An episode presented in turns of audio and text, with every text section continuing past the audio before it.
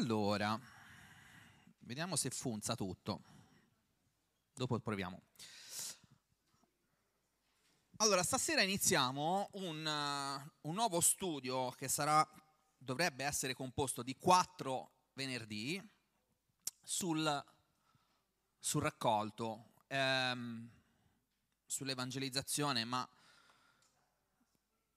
lo studio è tratto da questo libro di David Lamb, Davide Agnello, un nome e un destino, cioè non poteva fare altro che scrivere, ehm, che ha lo stesso titolo, Le chiavi per il raccolto. È molto carino, è molto ben fatto perché ci sono veramente tanti, eh, tanti spunti. Ora, io l'ho un po' modificato, um, soprattutto la lezione di stasera, cioè la, la prima lezione, la volevo fare... Um, dargli un punto di vista attuale, cioè vi voglio dare una prima fotografia di come, di come siamo messi, ok? Di come è messo il mondo fuori, quindi il mondo dei non credenti, e anche di come, è messo più o meno il mondo dei credenti, ok? Di come sta la Chiesa.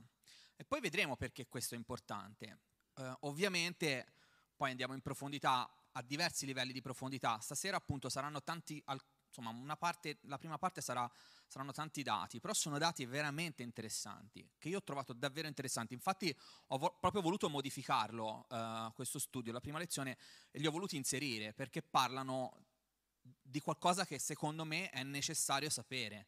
Okay? La condizione della Chiesa e la condizione uh, del mondo. Quindi, poi vabbè, faremo un excursus, c'è una parte spirituale, una parte pratica, eh, vi farò fare delle cose, quindi stasera no, ma dalla prossima lezione vi chiederò proprio di fare delle cose, avrò proprio bisogno di voi. La terza lezione sarà ancora più interattiva, vi chiederò proprio di partecipare perché è, secondo me deve diventare uh, un, un po' più dinamico questo studio qua, perché lo voglio rendere applicativo, ok? Ci sono tanti spunti veramente utili che ci torneranno utili. Allora, la prima cosa, non va, eccoci, la prima cosa che vogliamo ovviamente, da dove partiamo? Da, cos'è, da cosa vuol dire evangelo? Ragazzi, io sono ciecato, eh? Lì questa non la vedo là, ok? Cioè non ci leggo, quindi devo girare di qua, alcune le vedo, alcune no. Ehm, cosa vuol dire evangelizzare? Perché forse si dà per scontato uh, il significato, no? Tutti i credenti credono di sapere, sappiamo, spero, cosa vuol dire evangelizzare. Ma cosa dice uh, il vocabolario? Condurre alla fede, convertire al cristianesimo e nel nostro caso mediante la predicazione del Vangelo. Questa è la definizione, ok? Quindi da vocabolario uh, vuol dire proprio questo. Quindi sulla Treccani dice così, condurre alla fede attraverso la predicazione uh, del Vangelo. Ed è interessante, ma mi sono chiesto, invece cosa vuol dire per noi cristiani evangelizzare? Perché certamente la parola ha un significato etimologico da vocabolario, ma poi dietro questa parola ci stanno un sacco di cose. E per i cristiani, perché per i non credenti vuol dire qualcosa, per i credenti vuol dire qualcos'altro, ok? Che, che è collegato, dovrebbe essere collegato, a qualcosa che Dio ci ha proprio ordinato. E questa è la base del cristianesimo, è la cosa che tutti noi dovremmo fare, no? quella che chiamiamo il grande mandato. Il grande mandato è la nostra missione principale. Ve lo leggo. Vi leggo da Marco 16, ma insomma, poi il concetto è ripetuto più volte. E disse loro, andate per tutto il mondo, predicate il Vangelo ad ogni creatura, chi avrà creduto sarà battezzato e sarà salvato, ma chi non avrà creduto sarà condannato. Oppure in Matteo 24, ve l'ho messo, giusto? Sì. E questo eh, Vangelo del Regno sarà predicato in tutto il mondo affinché ne sia resa testimonianza a, tutta, a tutte le genti allora verrà la fine. Quindi il nostro compito è predicare il Vangelo. Solo la Bibbia dice che solo dopo che tutto il mondo avrà ascoltato, avrà avuto l'opportunità di ascoltare il Vangelo, allora verrà la fine, allora Gesù tornerà. Quindi il nostro compito, se volete, è fondamentale, no? Dite ok, sì, ma allora andiamoci piano perché se predichiamo piano piano, un po' alla volta, magari la fine arriva un po' più in là, no? Beh, questo dipende un po' da noi, ma soprattutto dipende da Dio. Allora, siccome questo è il nostro compito, stabilito che questo è il compito di ogni credente, stabilito che questo è quello che Dio ci chiede di fare, indipendentemente dalla nostra posizione, condizione, età, eh, sesso, luogo, indipendentemente da tutto, questo è il nostro compito fondamentale, quello che noi dobbiamo fare. Ma come si fa a farlo? Ma soprattutto, se noi dobbiamo predicare il Vangelo, a chi lo dobbiamo predicare? Cioè, là fuori, chi c'è? Cioè, noi abbiamo un'idea più o meno precisa di chi sono le persone, cioè di cosa è composto questo raccolto. Sono carote, sono, è grano o sono mele, oppure sono carciofi, oppure è qualcos'altro. Cioè, perché se devo raccogliere una mela faccio sto gesto qua, se devo prendere un carciofo mi abbasso e lo tiro fuori, ma se devo prendere una patata devo anche un po' scavare. Quindi non è la stessa cosa cogliere una mela, falciare il grano, raccogliere l'insalata. Sono tutti gesti diversi. È sempre raccolto, ma sono tutti gesti diversi. Ecco perché è importante sapere, perché se io vado nel campo e devo raccogliere le patate, ma non ho la paletta per scavare il buco, e la patata resta sottoterra. Ok? Se va, devo raccogliere le mele e vado all'albero e non ho lo scaleo, raccolgo solo quelle basse, non arrivo a quelle alte. Ecco perché è importante sapere chi c'è là fuori. E questo è pericolosissimo perché noi abbiamo la convinzione di sapere con chi stiamo parlando. Pensiamo di avere chiaro a chi, a chi, dobbiamo predicare e come predicarglielo, ma mi sono accorto che non è proprio così. Io pensavo di avere un'idea più o meno chiara di qual è la situazione, ma mi sono accorto preparando questo studio e leggendo un po' di dati che non lo ero, che non lo sono. Mi ha fatto veramente riflettere preparare questo studio. Qual è la situazione attuale del nostro potenziale raccolto? Normalmente raccogli- parlavo di verdure, però noi raccogliamo teste soprattutto, ok? Cervelli e cuori principalmente, dipende da chi incontriamo. Incontreremo prima un cervello o incontreremo prima il cuore, dipende. Allora, ho fatto una cosa, mi è capitato, ascoltando un podcast mi è capitato di, eh, di scoprire un sondaggio veramente, veramente fatto molto bene, molto interessante, super attuale sulla condizione del cristianesimo in Inghilterra. Ok, riguarda l'Inghilterra. L'ho preso come esempio perché credo che possa essere allargato al mondo. Ci saranno dati leggermente diversi, ma è molto indicativo. Cioè, è un sondaggio che ha chiesto alle persone uh, cosa pensano di Gesù, cosa pensano della Chiesa, cosa pensano dell'evangelizzazione. E poi ha chiesto ai credenti tutta una serie di domande. Uh, quanti sono praticanti, quanti si definiscono cristiani, quanto si definiscono uh, qualcos'altro, ebrei, musulmani, uh, non credenti. Insomma, è molto vasto. È molto attuale perché normalmente viene fatto ogni 5 anni, l'ultimo era stato fatto nel 2015 e invece questo l'hanno fatto nel 2022 perché hanno voluto aspettare, avrebbero dovuto farlo nel 2020, ma hanno voluto aspettare che la pandemia fosse completamente passata. E i dati che sono venuti fuori sono molto interessanti anche per questo motivo, perché la pandemia, cosa, cosa ha creato, cosa è successo con la pandemia? Come ha cambiato le persone? Come ha cambiato la situazione dentro e fuori la Chiesa? Eh, un po' di cose vengono fuori um, da questo sondaggio. Ok, è un sondaggio, ehm, voi mi direte cosa c'è di spirituale in un sondaggio? No, non c'è niente di spirituale. Però proprio per il discorso che vi facevo prima, secondo me è importante sapere a chi dobbiamo predicare. Ok? Perché in base a, alle persone che sappiamo debbano, devono ricevere il nostro messaggio, sceglieremo come trasmetterglielo.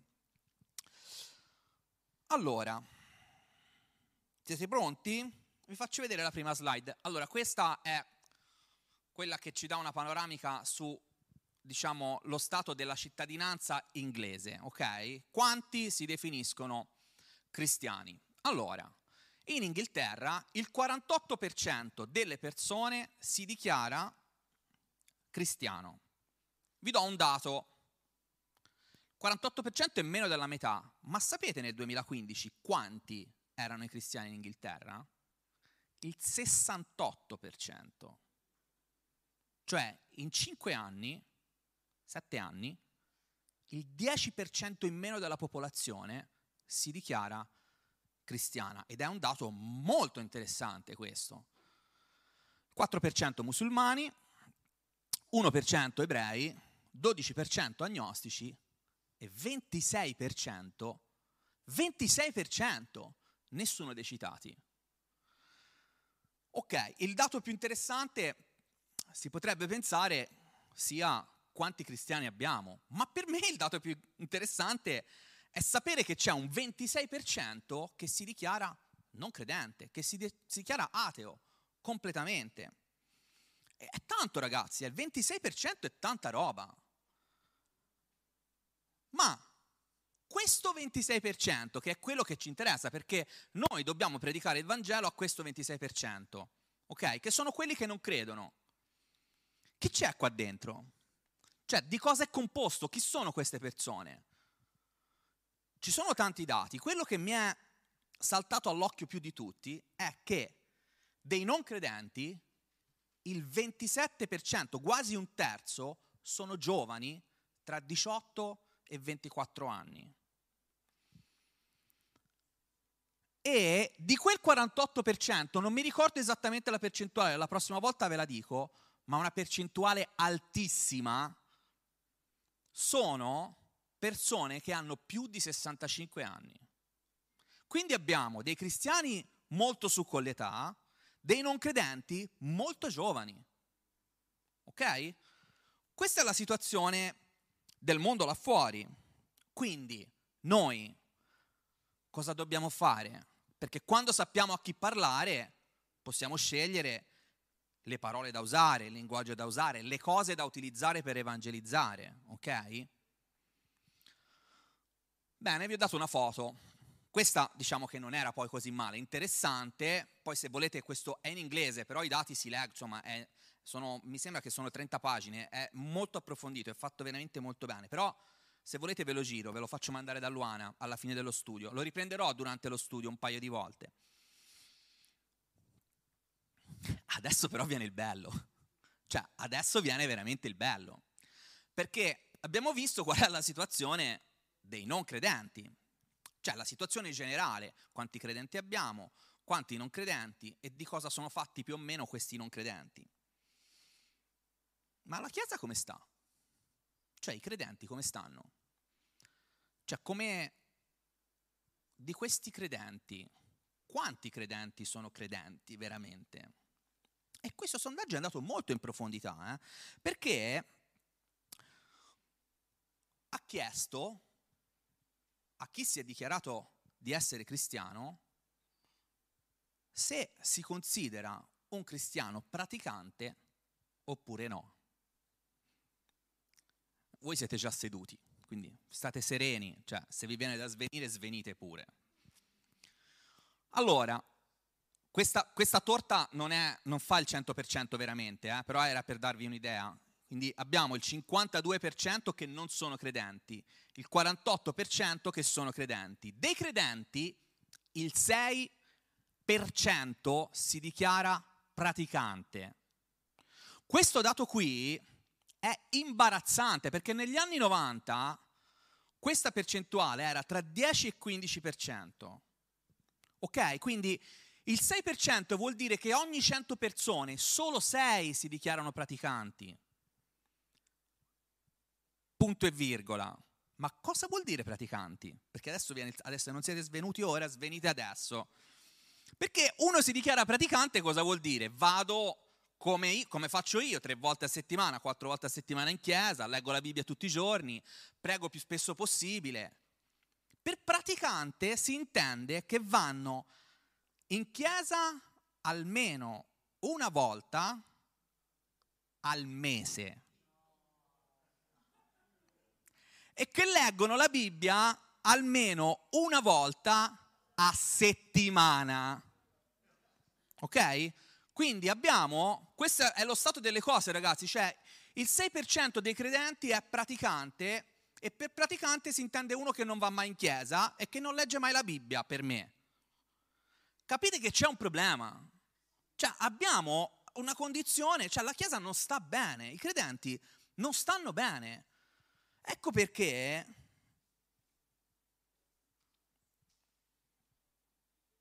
ho deciso di fare, diciamo, un po'. Ero, io ero andato, ero partito garoso, nel senso che avevo fatto uno studio un po' più su, però ho voluto riprendere, e oggi lo facciamo come prima lezione, dei, dei concetti base che secondo me, vista questa condizione, io spero che noi non siamo, qua siamo in Italia, non siamo in Inghilterra, i dati saranno diversi in tutti i paesi, ma credo che l'Inghilterra come paese ha diciamo maggioranza, più o meno maggioranza, perché i protestanti e i cattolici se la, se la scozzano, sono, i protestanti sono un po' più dei cattolici, ma non di tanto, ok? A, a maggioranza protestante mi aspettavo dei dati un pochino più incoraggianti, no? quindi in Italia eh, probabilmente questi dati sono un po' peggiorativi perché mh, siamo meno, il cattolicesimo è un'altra cosa, ok? Ora, a questo punto ho detto, va bene, partiamo, ora, non proprio dalle basi, ba- lui lo conoscete? Eh, Reinardo si chiama. Però ho voluto, voglio sottolineare un paio, diciamo, di concetti base, chiave, anche perché ci sono diverse persone nuove in chiesa, stasera qualcuna ne vedo.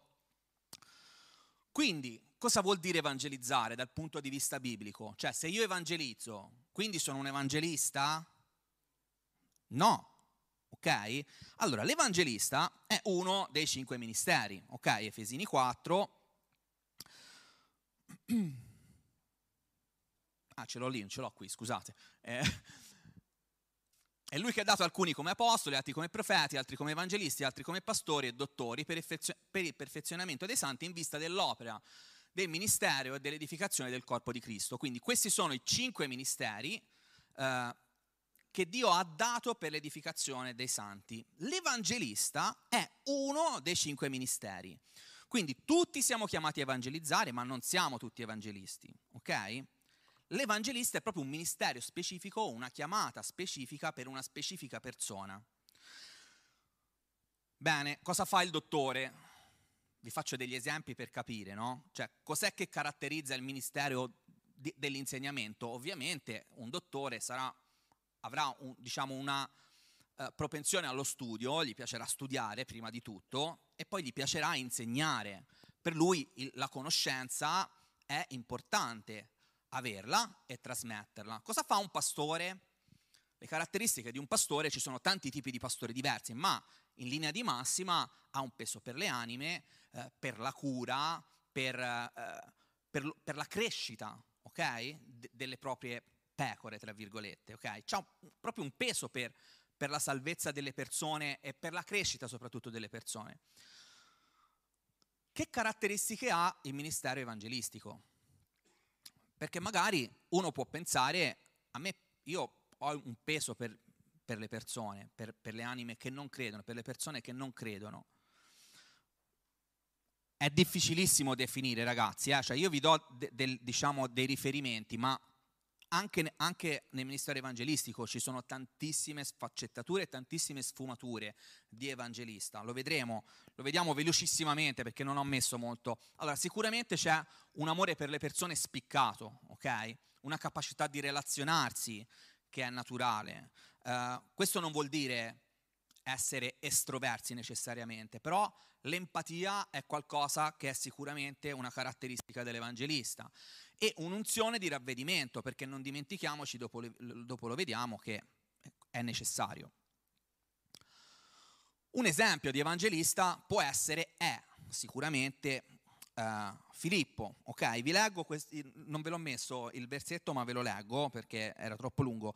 Filippo disceso, allora vi leggo questo versetto per farvi capire che Filippo era un evangelista di un certo tipo, ok?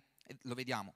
Filippo disceso nella città di Samaria vi predicò il Cristo. Quindi Filippo scende a Samaria e predica. ok? E le folle Uh, unanimi prestavano attenzione alle cose dette da Filippo, quindi predicava bene. Ascoltandolo, ascoltandolo e osservando i segni miracolosi che faceva, accompagnato dalla predicazione accompagnata dalla potenza di Dio, ok? Dal movimento dello Spirito Santo. Infatti gli spiriti immondi uscivano da molti demoniati, uh, mandando alte grida, e molti paralitici e zoppi erano guariti, e vi fu grande gioia in quella città. Reinhard Bonke era uno di questi, quello che vedete sotto è una delle foto più iconiche di Reinhard Bonke che eh, predica in Africa con più di un milione di persone davanti, ok? Uh, tantissimi guarivano, tantissimi venivano liberati. Questo è un tipo di ministero evangelistico accompagnato dalla potenza di Dio. Filippo era uno, uh, un, questo tipo di evangelista, ma poi c'è un secondo evangelista molto conosciuto nella Bibbia, che è Timoteo. Timoteo, che voi mi direte, sì, ma Timoteo era pastore, sì, era anche pastore, ma era anche evangelista. Paolo lo chiama, ma tu sii vigilante in ogni cosa, sopporta le sofferenze, svolgi il compito di evangelista e adempi fedelmente il tuo ministero. Quindi Timoteo è un altro tipo di evangelista, ok? Che aveva anche un peso eh, forse tra virgolette, passatemi il, diciamo, la licenza poetica, meno spettacolare forse, eh, o almeno la Bibbia mette meno l'accento su quella parte lì, però con un, sicuramente un peso per le anime importante. Entrambi però portavano frutto, ok? Quindi sicuramente un evangelista poi deve avere non solo un peso per le anime e per l'evangelizzazione, quindi per predicare Cristo per, uh, per, le persone che non lo conoscono, ma anche per la Chiesa, quindi cioè passare, avere la, la, la necessità quasi di, parla, di passare questi concetti, quindi questo peso, alla Chiesa locale. ok? Quindi insegnare, spronare, spingere la Chiesa a evangelizzare. Questo più o meno sono alcune delle caratteristiche che eh, un evangelista deve avere di base, ok? E poi ovviamente tutti i ministeri devono essere riconosciuti dalla Chiesa locale, ok? E su questo non ci piove sopra. Quindi non tutti siamo chiamati ad essere evangelisti, ma tutti siamo chiamati a evangelizzare, perché l'abbiamo visto nel grande mandato. Dio ci chiama a predicare il Vangelo ad ogni creatura, ma non tutti siamo chiamati ad avere un ministero, una chiamata come evangelista. Ok? Giusto per fare un minimo uh, di chiarezza. Adesso vi dico, ma evangelizzare alla fine come si può riassumere? Cioè, come gesto, come cos'è che spinge, che muove l'evangelizzazione? Cioè, cos'è che spinge i credenti o che dovrebbe spingere i credenti a parlare di Dio a qualcuno che non ne ha mai sentito parlare?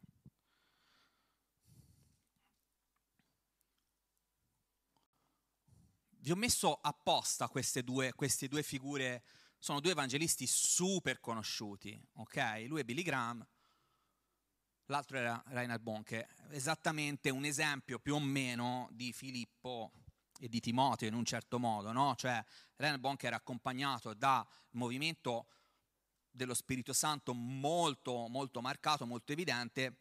Uh, questo signore qua invece, Billy Graham, assolutamente no, non era uh, pentecostale, però milioni di persone hanno ricevuto la salvezza grazie alle sue predicazioni. E lui diceva una cosa che secondo me riassume profondamente il gesto dell'evangelizzazione, quello che dovrebbe spingerci ad evangelizzare. Sono convinto che il più grande atto d'amore che possiamo fare per le persone è dire loro dell'amore di Dio manifestato in Cristo. Noi possiamo girarci intorno quanto vogliamo, però evangelizzare, parlare di Dio alle persone, è principalmente amarle. Non c'è un altro modo, non ci dovrebbe essere un altro motore che spinge, che porta avanti la, la volontà di evangelizzare qualcuno. Diceva anche un'altra cosa interessante, che era pure simpatico, scoperto. Tranquilli, ho letto l'ultima pagina della Bibbia, va a finire tutto bene. Potremmo semplicemente evangelizzare così noi. Cioè, proprio perché è un gesto, è un atto motivato dall'amore, alla fine non può andare che tutto bene, in un certo senso. Ok, proprio perché questa parola, amore, che ce l'abbiamo scritta cioè, qua dietro, lui la diceva tante volte nelle sue prediche, parlava di amore molto spesso, anche di ravvedimento, ma tantissimo di amore. Una, sta succedendo qualcosa, ragazzi, nel mondo eh, che ha a che fare con l'amore in questo momento, che ha a che fare profondamente con l'amore. Anche questo era un dettaglio che mi era sfuggito um, e ho voluto inserire anche uh, questa cosa qua. Molti di voi, immagino, abbiano visto queste foto sui social. Questo sta succedendo adesso, ok? In questi giorni, in queste settimane. Questo è un risveglio che sta accadendo ad Asbury, uh, negli Stati Uniti, e dopo lo analizziamo brevemente, non voglio parlare di risveglio, sarebbe uno studio a parte, sarebbe fantastico farne uno sul risveglio, però vi voglio dare due dettagli, no? Perché questo risveglio scoperto essere partito da una preghiera eh, che, che, è straordinaria, semplicissima ma eh, straordinaria, quasi una preghiera fatta quasi eh, sottovoce, non gridata, eh, che però ha portato migliaia, sta portando migliaia di persone alla salvezza. Vi faccio sentire questa preghiera. Allora è in inglese con i sottotitoli in italiano, quindi state concentrati. Um, Vai Elena che a me non mi, non mi fa playare. È partito, è partito. So, experience his love. Become the love of God by experiencing the love of God. Amen? Amen. So, Jesus, I pray as we continue to worship, I pray that people would, would forget any of the intensity and passion of, of Zach they would fall to the ground like dust. But Holy Spirit, if you spoke to anyone as they can pursue freedom, they can experience more of your love to be poured out, to love others, to become love in action. Would you produce fruit in this room, in these souls, these minds, and these hearts? We pray specifically for the seniors that as they prepare to go, that they would be filled with the love of God so they can pour out the love of God. Jesus, do a new thing in our midst. Revive us by your love. And we all said, Amen.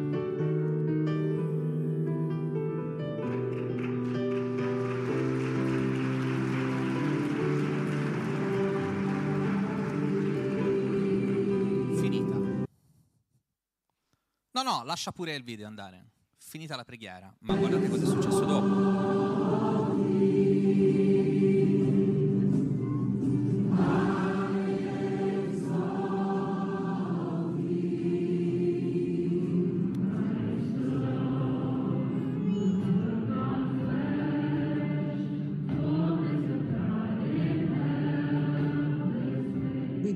Discuss to continue singing or anything. We just were singing into the mics and we just kept going. We left the stage um, and a couple students stayed. And literally, I don't remember time being like an issue at all. We just kept singing and it just multiplied. It just kept multiplying. I was like, all right, we're just gonna be around here for one or two more songs. We're gonna go to class. But then, like, there was just like something in my soul was like, no, no, no, like, you just gotta stay here. And so like I just I just stayed and then I I thought a little while later I thought I had only been there for maybe maybe like 20 extra minutes. It had been like three hours.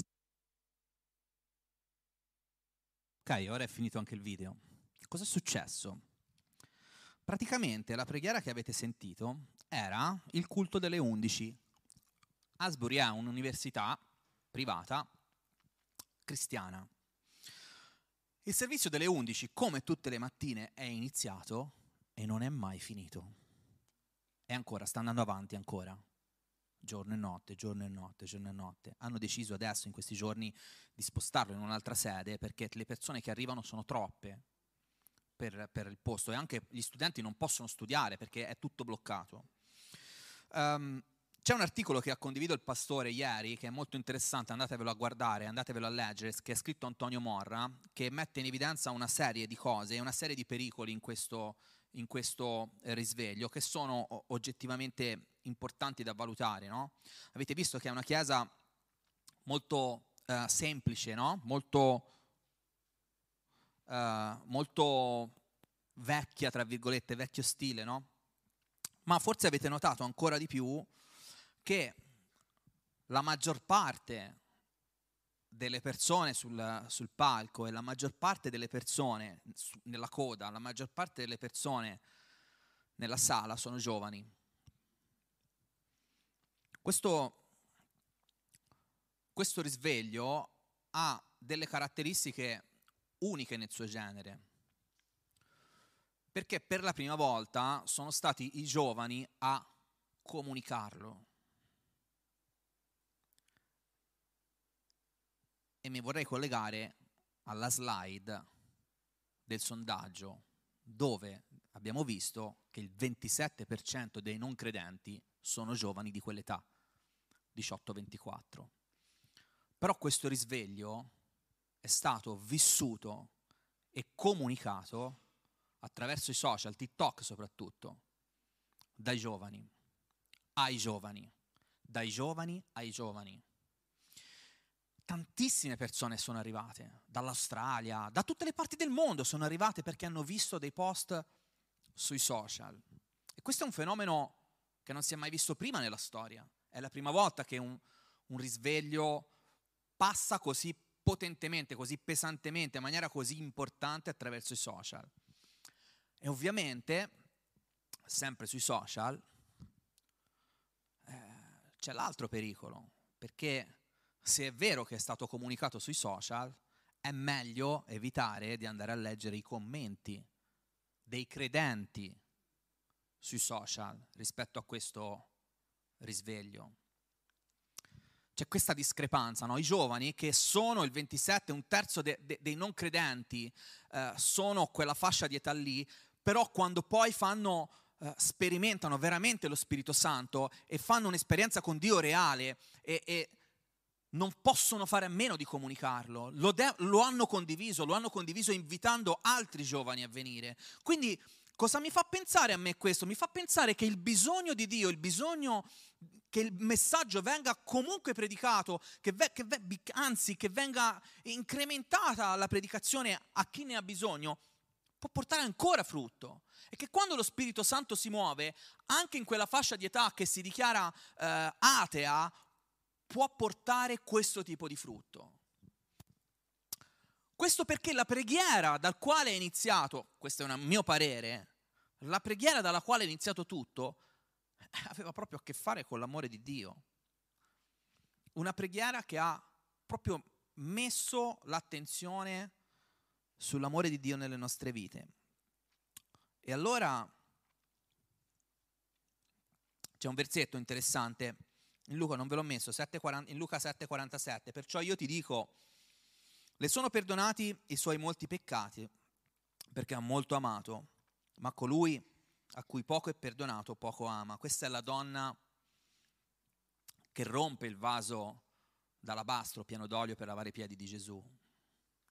Sicuramente eh, l'amore di Dio e il nostro amore per le persone là fuori è e deve rimanere, è sempre stato e deve continuare ad esserlo il motore che ci spinge a portare il Vangelo fuori da qui. Adesso però arriva la parte difficile, perché finché si parla d'amore, eh, tutti cuoricini, no? sbrilluccicosi, miau miau. Ma quando noi predichiamo il Vangelo, com'è che lo predichiamo sto Vangelo? Cioè, co- cos'è che condividiamo noi del Vangelo? Perché certo che il motore deve essere l'amore di Dio. Ma noi possiamo predicare solo l'amore di Dio? E soprattutto, se lo facciamo, facciamo bene a farlo? Questa è un'altra riflessione che, che, che mi sono dovuto, una, un'altra domanda che mi sono dovuto fare, no? Il peccato? E l'inferno? Cioè, ci stanno nella Bibbia, no? Mi sembra. Romani 6:23, poiché il salario del peccato è la morte, ma il dono di Dio è la vita eterna in Cristo Gesù, nostro Signore. Ne metto un altro. Chi ama padre e madre più di me non è degno di me, chi ama figlio o figlia più di me non è degno di me. E chi non prende la sua croce e non viene dietro a me non è degno di me. Chi avrà trovato la sua vita la perderà e chi avrà perduto la sua vita per causa mia la troverà. C'è quindi il Vangelo, cioè la Bibbia, il Vangelo contiene non solo l'amore di Dio, contiene anche altre robe un pochino più difficili da, da trasmettere, no? Forse. Noi siamo un po' abituati a questo club del benedicimi subito, ora Dio guarda per favore, guarda ho freddo, devo andare, cioè adesso mi sto pregando, mi fa male, mi guariscimi adesso, cioè noi abbiamo questa attitudine, no? perché se tu mi ami devi guarire, cioè io sono anni che dico caspita Signore, eh, cioè sto qua che porto gli ma mi vuoi guarire? Su, ma subito che ho da fare, cioè che io devo andare, no? Questa è la nostra, questa è la nostra idea, ma, ma la Chiesa è davvero un ospedale? È davvero solo un ospedale la Chiesa? Perché è importante quando noi predichiamo il Vangelo pensare a cosa diciamo alle persone che non conoscono Dio, perché certo che dobbiamo parlare dell'amore di Dio, ma l'amore di Dio cos'è? Perché noi abbiamo scambiato, mi è piaciuto tantissimo una frase che c'è qua dentro, abbiamo scambiato le chiese per ospedali a lunga degenza, cioè dove le persone entrano malate e restano all'ospedale per sempre. Ma io quando vado all'ospedale perché sto male, ci voglio stare il meno possibile. Io voglio guarire e uscire fuori. Io voglio entrare all'ospedale un giorno, possibilmente un giorno, dei hospital, neanche mi devo mettere nel letto, capito? Mi guarì e poi esco fuori, torno fuori. Invece i credenti, noi abbiamo questa situazione, l'abbiamo visto dal sondaggio, abbiamo una situazione dove abbiamo il 58% dei credenti e solo il 6% è operativo, diciamo così, no? Ma questo 46%, ma cosa fa in chiesa? Cioè resta lì in ospedale a lunga decenza, aspetta che qualcuno prima o poi lo guarisca. E perché questo è importante? Sapete, Prima di dire questo c'è una, c'è una, c'è una frase troppo bella, tratta dal libro, non la dico io, eh, quindi cioè, troppo bella però, questa qui era veramente... I credenti dovrebbero capire che la Chiesa non è un ospedale per lunghe degenze, ma piuttosto una caserma spirituale. Se capiamo questo, ci sarà molta più urgenza di annunciare il Vangelo, perché noi siamo abituati né solo amore né solo ravvedimento, ma salvezza. Noi siamo abituati in questo modo oggi. Siamo abituati, noi abbiamo le chiese piene di volontari, piene di persone che vogliono fare quello che gli piacerebbe fare, quello che gli piace fare, ma poche persone che invece sono disposte a fare quello che è necessario fare per il regno di Dio. Noi abbiamo questa situazione perché se solo il 6% è attivo, vuol dire che tutti gli altri non fanno niente. Ma perché abbiamo questa situazione? Forse perché in questi ultimi anni abbiamo predicato molto sull'amore di Dio. Abbiamo predicato un Vangelo molto leggero, molto anacquato dove non si parla di ravvedimento, si parla poco di ravvedimento, si parla poco di peccato. Io non credo che si possa andare là fuori, questo lo dico sempre, lo continuerò a dire anche nei prossimi venerdì, lo vedremo, ma anche stasera lo dico, sicuramente non si può andare là fuori e iniziare dal peccato. Non è sempre così, a volte è necessario farlo, la maggior parte delle volte bisogna partire dall'amore. Ok? Certamente, ma dal peccato dobbiamo passarci, glielo dobbiamo dire. Gli dobbiamo dire che il peccato è una cosa sbagliata, che non si deve peccare, glielo dobbiamo dire al momento giusto, con le parole giuste, quando Dio ci dirà di farlo, ma non possiamo non dirglielo, perché altrimenti ci troviamo delle chiese piene di persone che non fanno quello che Dio chiede di fare, cioè di predicare il Vangelo ad ogni creatura che è là fuori. Ci troviamo pieni di persone che stanno qua in lunga degenza e non può essere così, non può, non può, non può funzionare perché appunto dicevo che non possiamo predicare solo amore o solo ravvedimento, ma la salvezza. E la salvezza è amore. Ma l'amore che Dio vuole che noi comunichiamo è il suo amore, non il, no- non il nostro ideale d'amore, cioè noi abbiamo un'idea dell'amore di Dio così tutto smielato, tutto, ma l'amore di Dio non è quello che, che, che, gli umani credono sia amore. L'amore di Dio è molto più profondo, l'amore di Dio è molto più ampio, l'amore, l'amore di Dio va oltre quello che noi crediamo sia amore. Perché è vero che ci piace essere, eh, ricevere tanti abbracci e tanti bacini, però poche delle persone che ti abbracciano e che ti baciano probabilmente morirebbero per te, invece lui l'ha fatto. E l'ha fatto per la condizione in cui ci trovavamo. Quindi l'amore è fondamentale, è il motore che ci spinge, che ci deve spingere. L'amore lo dobbiamo cercare, continuare a cercare e lo dobbiamo trasmettere, ma il suo amore. E il Vangelo deve essere predicato completamente. Ok? Bene, adesso, come te lo immagini questo evangelizzare? Perché questo è un altro punto. Eh, cioè, tutti noi abbiamo questa l'ansia da evangelizzazione perché pensiamo che sia una cosa che fa paura, cioè che, che, che, che ci mette in difficoltà, no? Perché i nuovi credenti, ma non solo quelli nuovi, hanno, tra virgolette, fanno fatica a predicare, ad evangelizzare, no? Cioè, se io ti dico mm, quante persone hai evangelizzato oggi? O quante persone hai evangelizzato questo mese? Probabilmente voi, molti di voi, molti di noi daremmo la risposta sbagliata perché abbiamo proprio in testa un concetto che, che è sbagliato dell'evangelizzazione. Però vi voglio fare degli esempi di cosa vuol dire, eh, di quali possono essere le difficoltà nell'evangelizzare, ok? Il primo è il blocco del venditore ambulante. Cioè, perché abbiamo paura dell'evangelizzazione? Pensate a volte come ragione. Ditemi se non è vero, a me è capitato tantissime volte questa cosa qua. Però pensiamo di dover comunicare il Vangelo come qualcosa da vendere, no? Quindi noi dobbiamo mettere quello che dicevo prima, amore, amore, amore, perdono, amore, perdono, Dio ti ama, Dio ti ama, Dio perdona, Dio ti vuole bene, Dio... Vogliamo mettere tutte le qualità, tutto quello che di positivo c'è nel Vangelo per vendergli qualcosa, no? Perché così li convinciamo a comprarlo, a diventare credenti. Ma questo non è non è, non è una nostra responsabilità, noi dobbiamo viverla in maniera molto più serena questa cosa qua. Il nostro compito non è vendere qualcosa, il nostro compito è, ra- è raccontare qualcosa. Raccontare non con le parole della Bibbia, non è necessario ripetere a pappagallo le parole della Bibbia, raccontarlo con le parole nostre. Dio ci ha dato uh, a tutti quanti noi, ci ha fatto tutti diversi. Siamo tutti diversi, grazie a Dio. Che noia, ti immagini se fossero tutti uguali a me? Una, tra- una tragedia assoluta. Siamo tutti diversi e c'è un motivo perché siamo diversi. Perché per noi deve essere, noi dobbiamo trovare le persone giuste a cui parlare con, di Dio. Io non posso parlare a tutte le persone di Dio, teoricamente sì, ma Dio mi ha dato delle caratteristiche, Dio mi ha dato delle qualità. Io sono una mente creativa, io sono una persona tendenzialmente leggera, che cerca di sdrammatizzare tutte le cose. Se io dovessi insegnare, eh, se dovessi parlare di Dio a una persona con una mente super tecnica, eh, che magari fa, non lo so, il, il professore di matematica, cioè farei una fatica tremenda. Glielo posso comunicare perché poi Dio, lo vedremo, Dio ti dà anche la capacità di farlo.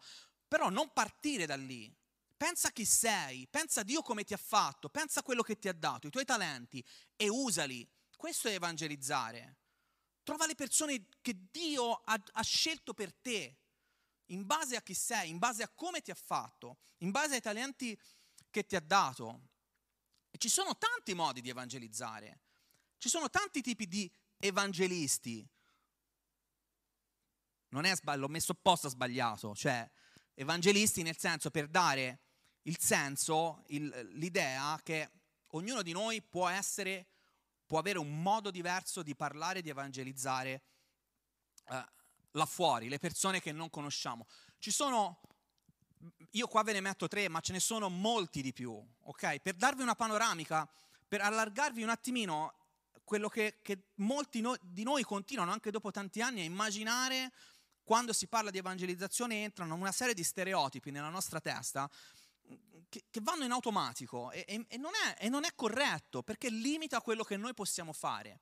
Ripeto, evangelizzare è una cosa molto più facile di quanto noi pensiamo. Dobbiamo cambiare il nostro modo di viverla, di vivere l'esperienza dell'evangelizzazione, che deve essere pe- bella prima di tutto per noi. Perché quando parli di una cosa bella diventa facile, cioè io vi posso raccontare per ore di mia moglie, vi posso raccontare per ore dei, dei miei progetti, perché sono cose a cui tengo, ok? E lo faccio con entusiasmo, lo faccio con naturalezza. La stessa cosa non c'è, lo, anche questo poi vedremo, non c'è un modo. Amico, perché è importante l'amico? Perché l'amico, l'evangelista amico è un evangelista, cioè sto usando sempre, ve lo continuo a ricordare, la parola evangelista nel modo sbagliato, eh, perché non siamo evangelisti, l'evangelista abbiamo visto che è un ministero, però per farvi capire il tipo di evangelizzazione, l'evangelista amico è una persona che parte dalla relazione, ok? Quindi che prima costruisce una relazione e poi dopo parla di Dio attraverso quella relazione che ha costruito. Cosa vuol dire? Vuol dire che l'amicizia va al di là dell'evangelizzazione. Io non divento amico di qualcuno perché lo voglio evangelizzare. Io divento, lo evangelizzo perché ci sono diventato amico, ok? Perché voglio bene a quella persona. L'amicizia è un ottimo strumento, ma è uno strumento che non è per tutti, perché richiede tempo, richiede fatica, richiede, dedizione, fatica tra virgolette, nel senso l'amicizia è un rapporto che va avanti e indietro, ok? Cioè che, che, che presume una relazione di comunicazione a due, eh, a due rimandi, cioè non è, non posso dire di essere amico di qualcuno se ci sono andato a prendere un caffè insieme, ok? Quindi questo può essere eh, un modo per parlare di Dio alla persona, è un amico, cioè diventa facile parlare di Dio. Io stamattina con una persona che è diventato mio amico dopo tanti mesi che lavoriamo, che ci vediamo tutte le settimane, una volta a settimana, gli ho parlato di Dio, ma lo facciamo quasi tutti i venerdì ormai. Abbiamo, lui viene al lavoro, però oh, abbiamo sempre un quarto d'ora dove parliamo di Dio, no? Ma perché viene naturale? Perché ci sono dei, si sono creati delle dinamiche tra di noi. Matteo il pubblicano era un esempio di evangelista amico. Non, mm, non vi ho messo il versetto per intero, ma ce l'avete lì. Matteo 9,10 Mentre Gesù era a tavola a casa di Matteo, ecco, molti pubblicani e peccatori vennero e si misero a tavola con Gesù e con i suoi discepoli. E i farisei, visto ciò, dicevano ai suoi discepoli, perché il nostro maestro mangia con i pubblicani e con i peccatori? Ma Gesù, avendoli uditi, disse, non sono i sani che hanno bisogno del medico, ma i malati. Ora andate e imparate che cosa significhi voglio misericordia e non sacrificio, poiché io non sono venuto a chiamare dei giusti, ma dei peccatori. Cioè Gesù stava costruendo una relazione con delle persone che venivano considerate siamo lontani. Cioè, l'amicizia con i credenti va benissimo, ci mancherebbe, dobbiamo avere l'amicizia tra di noi, anzi, cioè, da questo ci riconosceranno, dall'amore che ci portiamo gli uni con gli altri, ma, ma l'amicizia di cui sto parlando io è un'amicizia che va con le persone là fuori, quindi dobbiamo costruire delle relazioni da fuori per poi poterli parlare di Gesù. Il secondo tipo di credente è Tabita o Tabita. Per me è Tabita, però a me Tabita mi suona strano. Però. Cosa faceva eh, Tabita? Aiutava sempre le persone ed era conosciuta per questo. Attraverso il suo aiuto, attraverso la sua dedizione pratica, aiutando praticamente le persone, parlava eh, di Gesù. A Ioppe c'era una certa discepola chiamata Tabita che eh, interpretato vuol dire gazzella, stavo per dire graziella, ella faceva molte opere buone e dell'emosine. Un esempio di Tabita dei nostri tempi è certamente Madre Teresa, okay? che era una persona conosciuta per quello che faceva, per le buone opere che faceva. Attraverso le buone opere è più facile, tra virgolette, non c'è bisogno di costruire una relazione che per alcuni può essere impegnativo costruire, però si può arrivare al, al, al cuore delle persone attraverso qualcosa di pratico. E poi l'ultimo esempio, e questo ragazzi, su questo la settimana prossima vi spappolo, cioè qua la settimana prossima è proprio, sarà incentrato su questa cosa qua. Vi farò fare tante cose la settimana prossima, infatti so che non ci sarà nessuno la settimana prossima, però portate carta e penna la settimana prossima perché vi servirà. Molti di noi sono semplicemente dei testimoni, sono chiamati a raccontare quello che dicevo prima. Cioè nessuno può contestare la tua testimonianza personale, la tua esperienza personale con Dio. Cioè il cieco fuori... Ehm, mamma mia, quando non ho le parole. Dalla, dopo, dopo che è stato guarito, cosa dice? Se egli sia un peccatore, io non lo so, però una cosa so, prima non ci vedevo, adesso ci vedo. Poi tu mi puoi dire tutto quello che vuoi, tu mi puoi fare tutte le domande che vuoi, io non ti so rispondere. Però mi ha guarito, cioè io prima ero cieco, adesso ci vedo.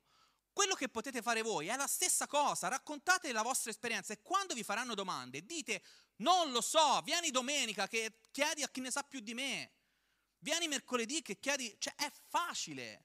Raccontate quello che Dio fa per voi. Non abbiate paura. Guardate che è una cosa che normalmente le, pre- le persone apprezzano. Cioè, è lo stesso, è il principio del, del, del, um, del risveglio di Asbury, no? Cioè, quanti di voi avrebbero messo una serata di preghiera su TikTok? Parlo con i giovani. Cioè, io li seguo tutti i vostri profili, ma non vedo nessuno pubblicare, vedo balletti, vedo, ma non vedo, ma non vedo serate di preghiera su TikTok, perché ci vergogniamo ma le persone hanno bisogno. E finché non proverete ad avere il coraggio di farlo, vi, vi accorgerete di quanto la vostra storia è interessante. Non è necessario che sia una storia spaziale. Cioè, la gente ha bisogno di storie normali perché il 90% delle persone che sono là fuori sono persone normali. Non tutti hanno bisogno di sentire la testimonianza di quello che è uscito dalla droga dopo 60 anni e Dio gli ha ridato un polmone, un pezzo di fegato e l'ha guarito. No, la maggior parte delle persone non vivono queste cose. Vivono una vita da figli normali, vivono una vita da genitori normali hanno bisogno di testimonianze normali, di vita di tutti i giorni. Quindi sicuramente il testimone è uno dei modi di evangelizzare più facili, meno impegnativi che ci sono e che tutti noi, anche quelli convertiti ieri, possono fare. Giusto? Giusto? Quindi siamo tutti pronti? Ci sentiamo tutti pronti? Per questo slancio evangelistico? Ci, pensiamo, ci sentiamo tutti pronti a condividere qualcosa? Cioè tu la, te, la tua testimonianza ce l'hai già pronta? Se io adesso chiamo a caso dal pubblico, in questo momento proprio istante, e ti do 40 secondi per raccontare la testimonianza, tu me la sai raccontare? Non ti chiamo perché io so che non la sai raccontare in 40 secondi, perché nessuno di voi l'ha scritta. Ma quando siamo pronti? Quando siamo pronti per evangelizzare? Eh, ragazzi miei, Cosa dice, cosa dice, qua? La donna lasciò dunque la sua secchia, se ne andò in città e disse alla gente, venite a vedere un uomo che mi ha detto tutto quello che ho fatto, ma non potrebbe essere il Cristo? Cioè, la Samaritana al pozzo, sapete quando è stata pronta? Subito! Subito, subito ha conosciuto Gesù. Gesù gli ha detto, non c'hai un marito, ce n'hai cinque, e adesso non sei sposata. Gli ha detto questo e quello. E quella cosa ha fatto? Cioè non è che ha fatto delle domande, ma poi è uscita, è andata in città subito, è subito, esperienza fatta, conosciuto Gesù, l'ha dovuto condividere. Subito, non era battezzata, non aveva fatto la scuola biblica, il corso battesimale, non aveva partecipato agli studi, non veniva la domenica in chiesa perché lavorava. No, non, esperienza fatta, raccontata. Questo, questo è. Sei pronto subito. Per quello che dicevamo prima, perché non serve essere teologi per parlare di Dio. Serve aver fatto un'esperienza e raccontarla. Serve avere degli amici là fuori e condividere il tuo cuore con loro. Perché loro si fidano di te, perché ti conoscono. È, è, è facile. Non serve predicare da un pulpito, no? È. Questa è veramente un'altra cosa che dobbiamo superare l'aspettare di essere pronti, di sentirci pronti. Perché sentirsi pronti ed essere pronti sono due cose separate, sono due cose diverse. molti di noi non si sentiranno mai pronti. Io, io neanche adesso, ma ve lo dico veramente, sinceramente, io non mi sento, chiedete a mia moglie cosa ho fatto oggi, io non mi sento mai pronto, mai pronto, però io sono pronto, sono, anche se non mi sento, sono pronto, almeno per condividere la mia testimonianza. Se poi, proprio, proprio, proprio, proprio, ma veramente proprio, eh, qua siamo veramente, cioè qua, qua sono cioè i bonus che solo Dio sa, cioè qua, qua sono gli aiutini che solo Dio sa darci, no? Qui è un po', è un po Matrix, no? Quale pillola scegli? Cioè, hai ancora paura? Se dovessi proprio avere ancora paura, quindi se questo concetto di evangelizzazione, di condividere la tua esperienza, di condividere l'amore di Dio, di condividere uh, quello che Dio ha fatto per te, ancora ti mette un po' in ansia e non riesci ancora a farlo, ti do alcuni strumenti che sono fondamentali e che ti dovrebbero far passare la paura, perché non sei solo. Quando condividi il Vangelo succede qualcosa di straordinario, succede sempre, sempre, sempre, sempre. Vi racconto un episodio che mi viene in mente adesso, ma credo che era il, credo che era il lontano eh, 2011, se non, se non, vado errato, indicativamente. Abbiamo fatto un'evangelizzazione in Terrazza Mascagni do, l'anno dopo che è venuto il, il, il Tour. E niente, abbiamo fatto la nostra scenetta e c'era questa ragazza che guardava. C'era questa ragazza che guardava e Dio mi diceva, vai a parlare, vai a parlare. Dicevo, no, no, ho già fatto, cioè, già fatto scenetta, predica, a posto, no? Cioè, lei già senti, vai a parlare, vai a parlare. Sono andato a parlargli, lei era col suo ragazzo, sono andato a parlargli e Dio mi ha dato cioè, mi ha dato proprio una chiave, mi ha dato una chiave precisa, mi ha detto una cosa, di, quasi come la Samaritana al pozzo, mi ha detto una cosa di lei che io gli ho condiviso. Questa è la potenza. E lei è rimasta... Eh? E, lì, e io, in seguito a questo gli ho potuto parlare del, di Dio in maniera molto più personale, molto più profonda. Questo succede quando noi ci apriamo eh, a, a, al nostro compito, no? quando noi siamo obbedienti, quando adempiamo il grande mandato. Dio non ci lascia mai da soli. Anche nelle cose più semplici, Dio ci dà la sua potenza per testimoniare. E ogni persona è unica, come lui parla in modo diverso con ognuno di noi, dobbiamo parlare, dobbiamo, dobbiamo parlare in maniera diversa con ognuna delle persone che incontreremo. Quindi non esitare, se, se Dio ti dice di parlare con una persona, non succederà questa cosa, ma facciamo un esempio no? estremo, in cui Dio ti dice parla con quella persona, tu vai a parlare con quella persona e ti accorgi che non scatta la scintilla, non riesci a parlarci. Eh, probabilmente quella persona lì non è adatta, tra virgolette, al tuo modo di essere, no? Ma no, tu non sei solo, guarda quanti siamo stasera.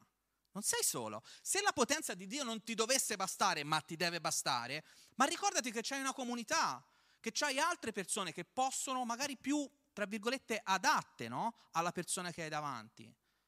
Cioè ogni persona troverà più facilità a parlare con un certo tipo di persona. Quindi sfruttiamo questa, questa benedizione che abbiamo, che è la nostra Chiesa, la nostra comunità. E poi, eh, ragazzi, serve la pratica. Cioè, perché la teoria sono tante parole, ci abbiamo messo 45 minuti, ma alla fine la pratica è tutta un'altra cosa. Provate, mettete in pratica e vi accorgerete di quanto Dio vi sosterrà, vi darà una mano, vi, vi aiuterà, vi aprirà una porta, vi accenderà una luce, vi farà quello che è necessario fare.